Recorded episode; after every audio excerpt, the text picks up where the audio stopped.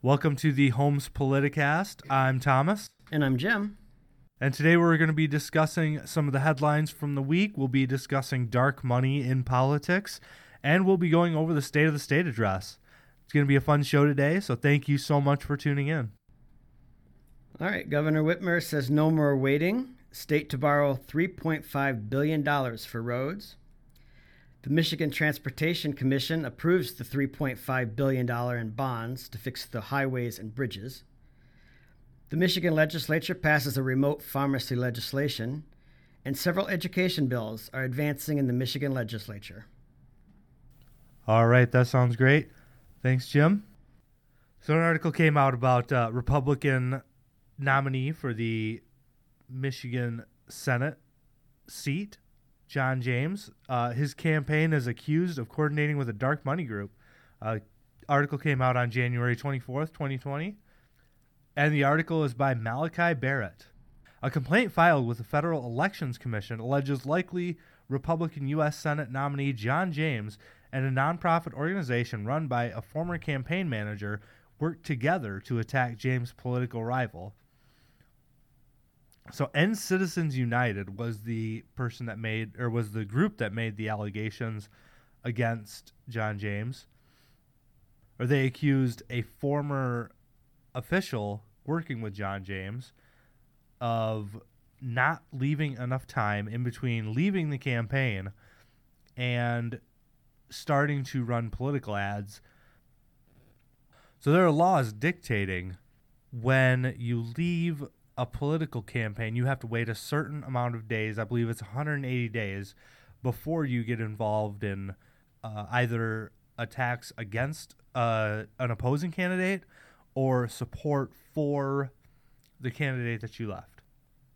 Now, the article here, the ad was run by Better Future Michigan, and it says that Peters will eliminate your health care, your health plan. But the article makes very clear that the ad did not call for the audience to vote against him. So that's going to be an important distinction when the FEC looks into that. And we'll be discussing this a little bit more fully in our opinion segment. We have a very similar article coming up about actually Gary Peters. So we'll be discussing that article in just a little bit. Jim, you want to bring us in with a headline? Yeah. The Governor Whitmer says no more waiting, the state to borrow $3.5 billion for roads. Governor Gretchen Whitmer announced Wednesday that Michigan will borrow $3.5 billion to rebuild the state's deteriorating highways and bridges for 5 years, calling it a fiscally responsible move after the legislature rejected her proposed fuel tax hike. The Democrat unveiled the bonding plan during her second annual State of the State speech to lawmakers. It will enable the State Department of Transportation to do about twice as much construction on I, U.S., and M-numbered routes as it can now, she said. The funds would not be used to repair local roads. I'm going to use the power of my office to do what I said I was going to do, because for me, for Michigan, impatience is a virtue. No more waiting around to fix our roads, Whitmer said during her address at the Capitol. And then in a related story the next day, the headline came out, Michigan Transportation Commission approves the $3.5 billion in bonds. The State Transportation Commission acted quickly Thursday on a request from Whitmer, unanimously approving up to $3.5 billion in borrowing to help fix major highways and bridges. The bonding will allow the Michigan Department of Transportation to increase the cost of its 5-year road and bridge plan to about $7.3 billion from the $3.9 billion, Commission Chief Administrative Officer Laura Mester said in an audiovisual presentation. The revenue bonds to be sold over the next 4 years are expected to be issued with a 25-year payback at interest rates of 2.5% to 3.5%. Over the next 5 years, the money raised from the bonds will be used for major upgrades on state highways and bridges that are critical to the state's economy and carry the most traffic, Mester said. First, state officials will work with bond attorneys to create an official statement about the bonds, which is similar to a prospectus for investors, MDOT spokesman Jeff Cranston said. The first sale of bonds is likely to be in the $500 million range and take place in late spring to early fall, he said.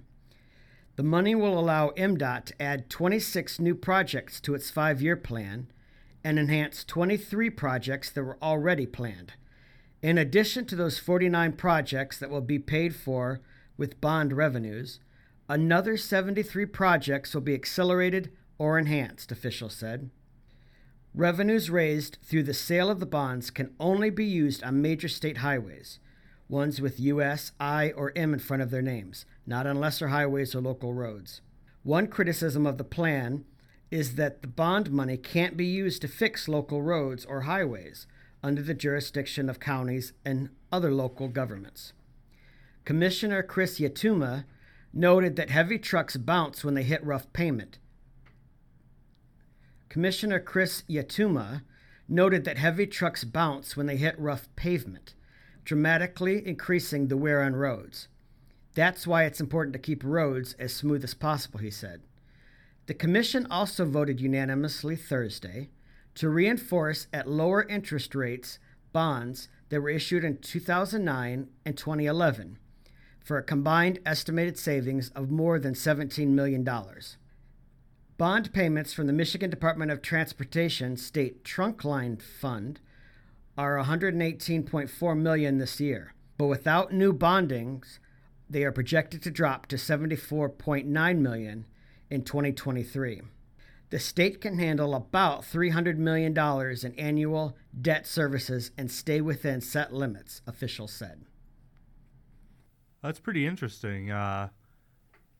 So all these bonds are only going to fix state highways. That's what I'm getting out of this? Yes. Huh.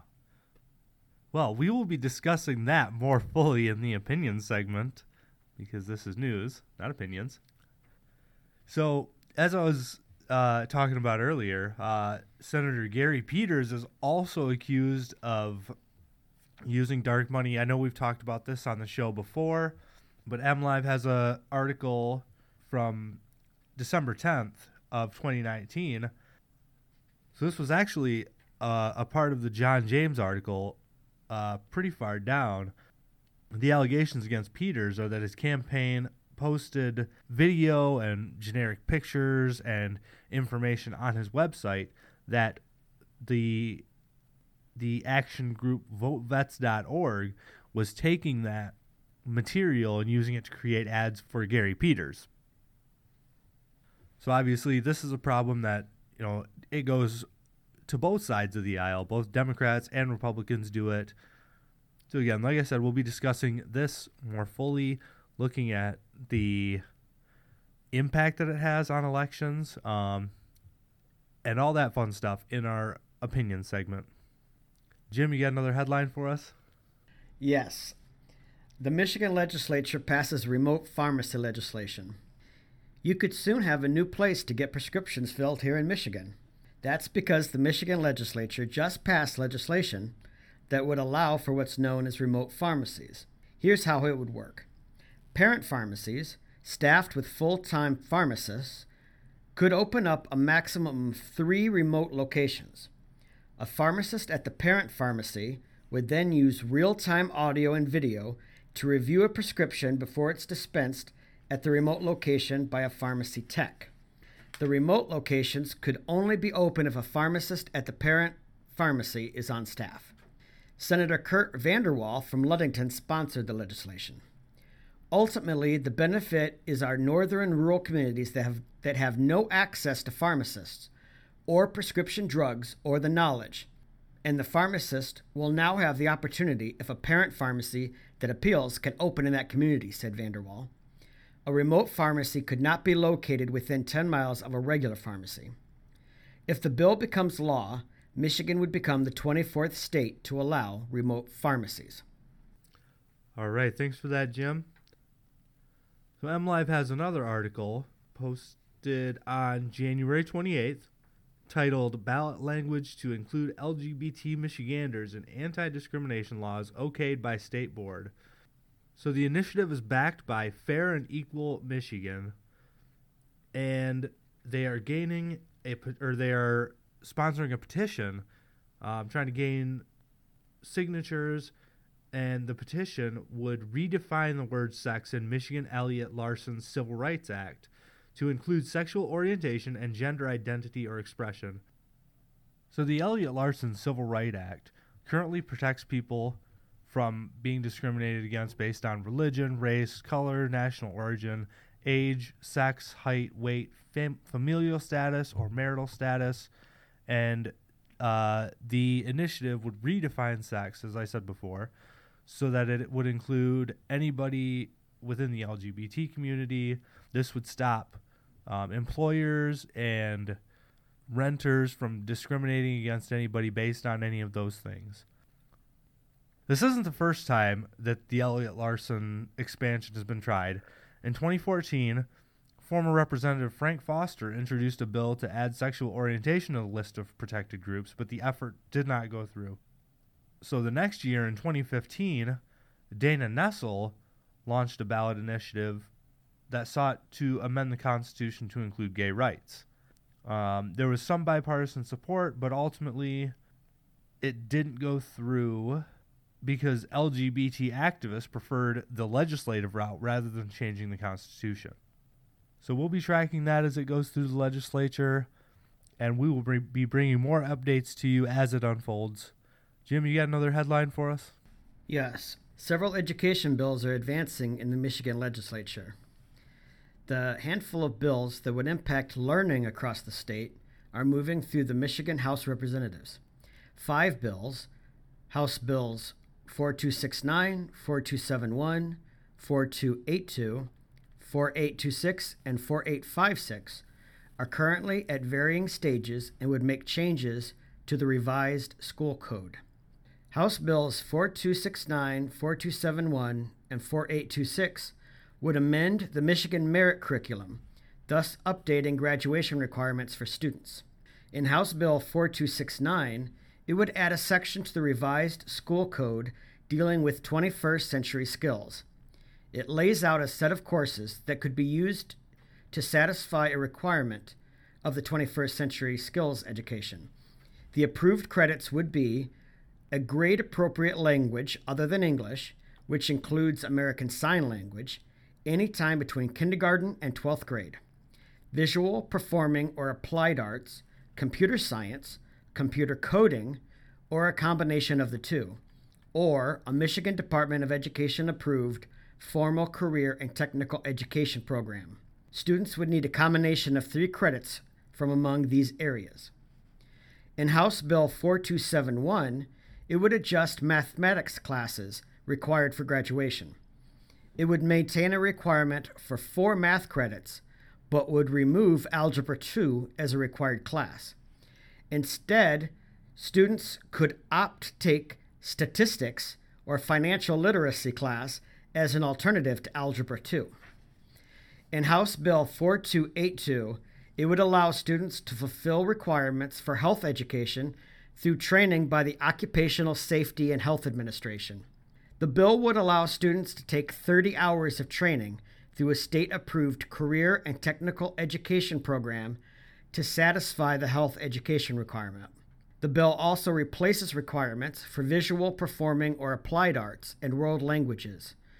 House Bill 4826 would require schools to include a program of instruction in free enterprise and entrepreneurship in 8th grade curriculum. The Department of Education would have to adopt or develop a model program that is project-based and includes instruction on a variety of subjects, including business vocabulary, business basics, and creating a student project-based business plan, among other things. And lastly, House Bill 4856 would amend the revised school code to allow a teacher to have an endorsement or grade-level certification on their teaching certificate to be nullified if it had not been used for 7 years. Currently, teachers may do this after 12 years.